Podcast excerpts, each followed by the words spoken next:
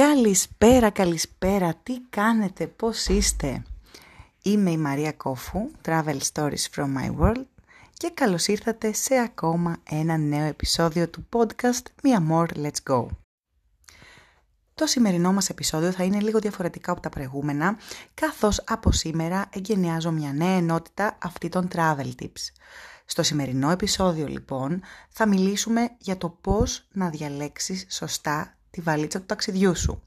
Το ξέρω πως για κάποιους ε, που ταξιδεύουν ήδη αρκετά όπως και εγώ, ίσως τους φαίνεται κάτι ε, πολύ κλασικό, πολύ δεδομένο, αλλά καθώς υπάρχουν πολλές φορές ερωτήσεις για το πώς να επιλέξω τη σωστή βαλίτσα μου, τις οποίες λαμβάνω συνέχεια σε μηνύματα και inboxes στο Instagram αλλά και στο email, οπότε αποφάσισα να αφιερώσω το πρώτο επεισόδιο της σειράς Travel Tips του podcast Mia More Let's Go στο πώς να επιλέξουμε σωστά τη βαλίτσα μας.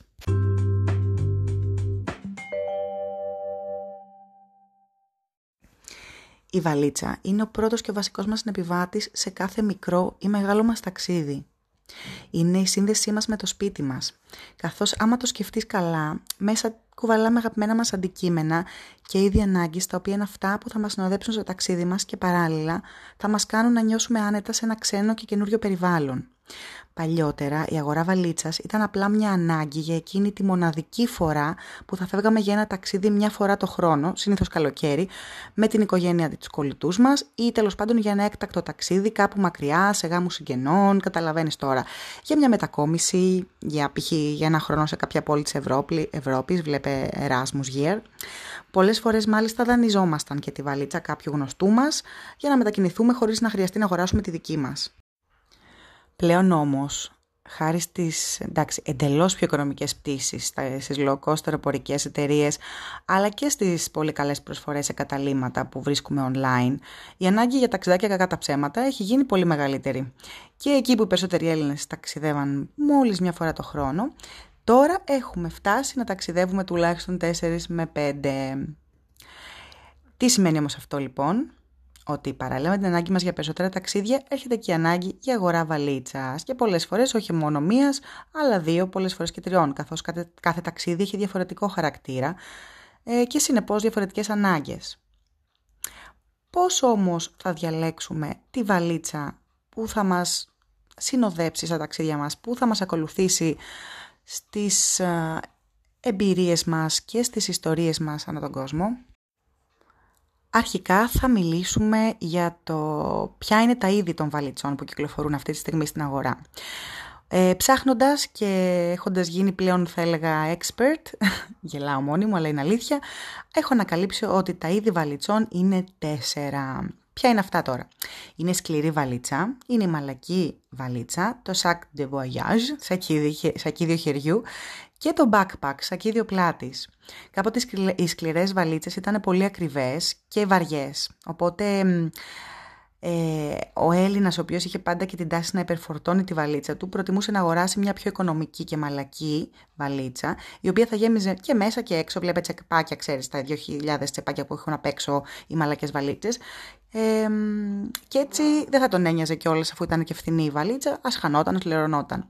Σήμερα όμως οι βαλίτσες έχουν εξελιχθεί. Έχουν ελαφρύνει, έχουν μικρύνει και φυσικά έχουν ομορφύνει.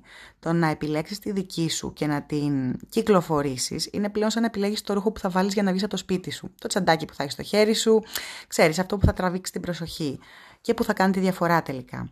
Για μερικούς από εμάς η βαλίτσα είναι κάτι παραπάνω από αντικείμενο θα έλεγα προσωπικά τουλάχιστον για μένα, είναι ο σύντροφός μου.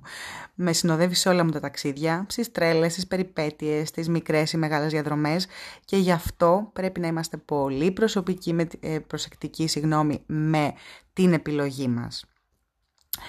Πώς όμως θα επιλέξουμε την σωστή βαλίτσα; Και, και πώς, τι πρέπει να προσέξεις τέλος πάντων, τι πρέπει να προσέξουμε; Το πρώτο πράγμα λοιπόν είναι ο τύπος αποσκευής. Σκληρή ή μαλακή βαλίτσα ή μήπως καλύτερα backpack. Αν είσαι τύπος που προτιμά να ταξιδεύει εντός Ευρώπης με αεροπλάνο και κυρίως για ένα τριήμερο, τότε θα σου πρότεινα σίγουρα να επιλέξεις μια μικρή σκληρή χειραποσκευή, η οποία θα μπορεί να χωράει τα βασικά χωρίς να, να φουσκώνει, ξεπερνώντας δηλαδή τις επιτρεπόμενες διαστάσεις. Και θα μπαίνει μέσα, από, μέσα στο κάθισμά σου στο αεροπλάνο, κατάλαβες; Θα μπαίνει κάτω, συγγνώμη. Ε, χωρίς να πιάνει χώρο, αν δεν χωράει τέλος πάντων ε, από πάνω. Ε, ακόμα και αν προτιμάς όμως τώρα να δίνεις εσύ το στο check-in σου την βαλίτσα σου για να έχεις άδεια τα χέρια σου, πάντα μια σκληρή βαλίτσα, όσο και να χτυπηθεί κατά τη μεταφορά, δεν θα πάθει τίποτα. Γι' αυτό είναι και ε, η καλύτερη, ο, καλ, ο καλύτερος λόγος να επιλέξεις ε, τη σκληρή βαλίτσα. Αν πάλι βέβαια είσαι ε, φαν των ταξιδιών με αυτοκίνητο, τρένο ή πλοίο, τότε μια μαλακή βαλίτσα, για να σου πω την αλήθεια, είναι καλύτερη λύση. Τα εξωτερικά της τσεπάκια διευκολύνουν πολύ ώστε να έχεις εύκολη πρόσβαση εισιτήρια, χρήματα, νερό, σνακ, χωρίς να χρειάζεται να την ανοίγεις κάθε λίγο και λιγάκι, συγγνώμη. Αν τα ταξίδια σου τώρα συνδυάζουν διακοπές και σπορ, εξερεύνηση, δραστηριότητες που δεν αφορούν μόνο αξιοθέατα, τότε θα πρότεινα σακίδιο πλάτης. Ένα μικρό για να το έχεις πάντα μαζί σου και ένα μεγάλο αν θες να ταξιδέψεις πολλές ημέρες, αλλάζοντας πολλά μεταφορικά κατά τη διάρκεια του ταξιδιού σου. Εναλλακτικά, για πιο κλάση προσέγγιση, γιατί φυσικά έχουμε και αυτή την περίπτωση, αντί για ένα μεγαλύτερο backpack, αγόρασε ένα sac voyage. Εγώ αγαπώ ε, πολύ, θα έλεγα εντάξει, τα, της hair sale με έχουν βοηθήσει και εξυπηρετήσει πάρα πολύ, αλλά και τις BRICS. Το δεύτερο τώρα που θα πρέπει να επεξεργαστούμε για να δούμε ποια είναι η ιδανική βαλίτσα είναι το μέγεθος της αποσκευής. Τα πιο κλασικά μεγέθη που κυκλοφορούν αυτή τη στιγμή στην αγορά είναι η χειραποσκευή καμπίνας, που είναι περίπου 50 με 55 cm, ε, η βαλίτσα μεσαίου μεγέθους από 70 εκατοστά και πάνω και η μεγάλη βαλίτσα, την οποία εγώ προτείνω, προτείνω μόνο για μετακομίσεις. Δεν, πολύ δύσκολα θα τη χρησιμοποιήσω. Ακόμα και αν ταξιδεύεις εκτός Ευρώπης ή ταξιδεύεις για περισσότερες από πέντε ημέρες, προτείνω να επιλέξεις μια μικρή βαλίτσα, ώστε να την έχεις μαζί σου στο αεροπλάνο ως χειραποσκευή. Εντάξει, και επειδή δεν είναι όλοι ε, light ε, travelers, έχει και μια βαλίτσα μεσαίου μεγέθους, ώστε να μπορείς να περπατάς χωρίς δυσκολία όταν φτάσεις στον προορισμό σου. Ενώ ότι θα μπορεί να σέρνεται εύκολα, ε, χωρίς να την υπερφορτώνεις όμως, έτσι. Οι πολύ μεγάλες βαλίτσες είναι άβολες και πολλές φορές δημιουργούν την αίσθηση ότι χωράνε τα πάντα, έτσι φτάνοντα στο αεροδρόμιο την πατάς έχοντας ξεπεράσει το όριο των 15-25 κιλών που δικαιούσε ανάλογα με, με την αεροπορική εταιρεία. Και μετά πληρώνεις και υπέρβαρο. Και ποιος το θέλει αυτό, όχι εμείς πάντως. Ε, επίλεξε λοιπόν μια μεγάλη βαλίτσα μόνο αν μετακομίζεις ή ταξιδεύεις συστηματικά με αυτοκίνητο. Αλλιώς καλύτερα να αγοράσεις δύο βαλίτσες μεσαίου μεγέθους. Άκουσέ με. Το τρίτο μου tip για να επιλέξουμε σωστά τη βαλίτσα για τα επόμενα ταξίδια μας είναι το χρώμα. Ναι, ναι, ναι, καλά ακούς, όσο κλασικός τύπος και να είσαι, όταν έρθει η ώρα να αγοράσεις μια βαλίτσα, μην πας ρε παιδί μου να αγοράσεις μπλε ή μαύρη, προτίμησε ένα έντονο χρώμα, ένα κόκκινο, ένα ροζ, ένα γαλάζιο, ακόμα και μπλε. Ακόμα καλύτερα ψάξε για βαλίτσες με σχέδια, υπάρχουν τόσες πολλές πλέον. Πέρα από το ότι θα τραβάει την προσοχή και μας αρέσει, για μένα το πιο σημαντικό ατού είναι πως δεν θα μπορεί να μπερδευτεί εύκολα με καμία άλλη όταν φτάσει στον ημάντα παραλαβής και πίστεψέ με, μου έχει τύχει στο αεροδρόμιο της Κωνσταντινούπολης να μου πάρει ένας κύριο στη βαλίτσα νομίζοντας ότι ήταν δική του. Γιατί ήταν μαύρη. Από τότε έχω επιλέξει να αγοράζω μόνο πολύχρωμες βαλίτσες ή μονόχρωμες, τέλος πάντων με αρκετά έντονα χρώματα, για να είμαι σίγουρη. Επόμενο tip για την επιλογή της βαλίτσας είναι τα ροδάκια. Προτίμησε τις βαλίτσες με τέσσερα δωδάκια και όχι με δύο, καθώ αυτές είναι πολύ πιο άνετες και δεν χρειάζεται να τις έρνεις όταν είσαι στο αεροδρόμιο ή όταν περπατάς στο πεζοδρόμιο. Επίσης, το καλό με τις βαλίτσες με τα τέσσερα ροδάκια είναι πως πάνω τους μπορούν να σταθούν σακούλες, καπέλα, δεύτερο μικρό βαλιτσάκι, χωρίς να πέφτουν, ακόμα και το μπουφάν σου. Έτσι και εσύ θα μπορείς να έχεις το άλλο χέρι ελεύθερο και δεν θα αναγκάζεσαι να σταματάς κάθε λίγο και λιγάκι γιατί κουράστηκες από το να σέρνεις τη βαλίτσα. Αν τώρα βέβαια έχεις προτίμηση στι βαλίτσες με δύο ροδάκια, τότε προτίμησε να αγοράσεις χειραποσκευή, δηλαδή μικρή βαλίτσα, και πάρε τη βαλίτσα μεσαίου μεγέθους με τέσσερα ροδάκια. Συνήθως οι βαλίτσες με δύο ροδάκια είναι πιο λεπτές, οπότε δεν θα έχεις πρόβλημα στον έλεγχο χειραποσκευής στην πύλη πέμπτο και τελευταίο tip για τη σωστή επιλογή της βαλίτσας σου είναι η κλειδαριά. Είτε επιλέξεις βαλίτσα με ενσωματωμένη κλειδαριά, είτε αγοράσεις ξεχωριστά του λουκετάκι που θα τη συνοδεύει, σίγουρεψου πως αυτό θα πρέπει να είναι κλειδαριά ε, ε, TSA. Εγώ το λέω τσα, στα ελληνικά.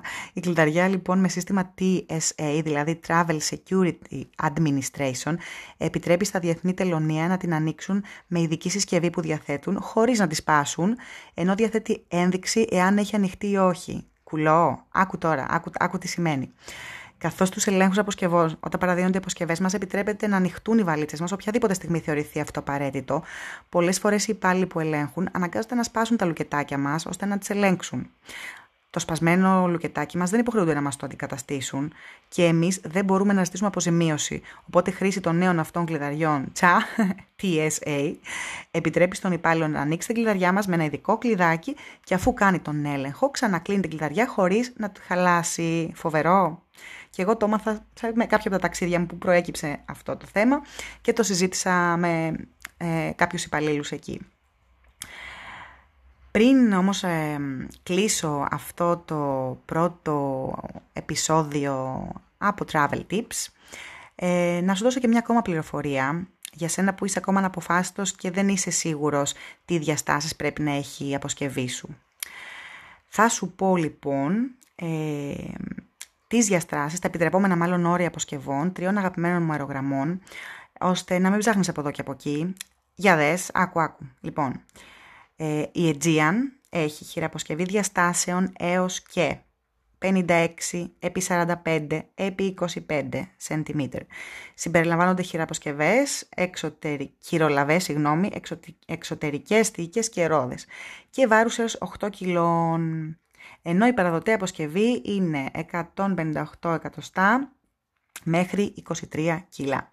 Η Olympic Air, ε, η, ε, λοιπόν, δώσε λεπτό γιατί αυτό το διαβάζω, η χειραποσκευή που ε, επιτρέπει δεν μπορεί να ξεπερνά τις διαστάσεις των 55 επί 40 επί 32 cm και σε βάρος τα 8 κιλά. Ενώ η αγαπημένη Ryan Air ε, δεν επιτρέπει να ξεπερνάς σε διαστάσεις τα 55 επί 40 επί 20 cm για τη χειραποσκευή ε, και τα 10 κιλά ενώ η παραδοτέα αποσκευή δεν πρέπει να ξεπερνάει τα 15 ή 20 κιλά ανάλογα με το εισιτήριο. Κάπου εδώ θα κλείσω και θα πω το εξής. Τρία ακόμα μικρά tips μέσα στο συνολικό ε, επεισόδιο των travel tips για το πώς να επιλέξετε τη βαλίτσα σας. Ένα. Όταν ανοίγεις τη βαλίτσα σου, μάθε να ανοίγεις το φερμουάρ από τη μία άκρη στην άλλη. Η εμπειρία μου λέει πως αν το μισοανοίγει, θα σου χαλάσει πολύ γρήγορα. Μην βαριέσαι λοιπόν να ανοίγεις το φερμουάρ εντελώς, από τη μία άκρη μέχρι την άλλη. Όταν σηκώνεις τη βαλίτσα σου, μην τη σηκώνεις ποτέ από τον τηλεσκοπικό μηχανισμό, από το μακρύ χερούλι δηλαδή. Γιατί όσο πιο βαριά είναι η βαλίτσα, τόσο περισσότερες είναι οι πιθανότητες να σου μείνει το χερούλι στο χέρι. Δεν το θέλουμε. Ο συγκεκριμένος μηχανισμός έχει κατασκευαστεί μόνο για να σέρνεις τη βαλίτσα σου. Οπότε, όταν θέλεις να τη σηκώσεις, θα πρέπει να κλείσεις το συγκεκριμένο χερούλι και να την πιάνεις από το κοντό χερούλι στο πάνω μέρος ή στο πλάι της βαλίτσας σου. Όσο ασήμαντο και να σου φαίνεται, μην ξεχνάς να βάζεις πάνω στη βαλίτσα στο tag, το καρτελάκι αυτό με τα στοιχεία σου, ώστε να υπάρχει πάντα τρόπος να αναγνωριστεί η αποσκευή σου και να επιστρέψει στα χέρια σου, αν για κάποιο λόγο δεν καταφέρεις να την παραλάβεις ε, την ώρα που βρίσκεσαι στον ημάντα μακριά από μας. Και κάπου εδώ το πρώτο επεισόδιο του Travel Tips ε, του podcast Μία More Let's Go έφτασε στο τέλος του μαζί μιλήσαμε για το πώς, ε, ποια είναι τα tips για να επιλέξεις σωστά τη βαλίτσα που θα σε ακολουθήσει τα επόμενα ταξίδια σου. Stay tuned γιατί έρχονται και νέα επεισόδια με νέα travel tips μέχρι την Παρασκευή. Stay safe, καλά ταξίδια και τα λέμε πολύ σύντομα. Φιλιά!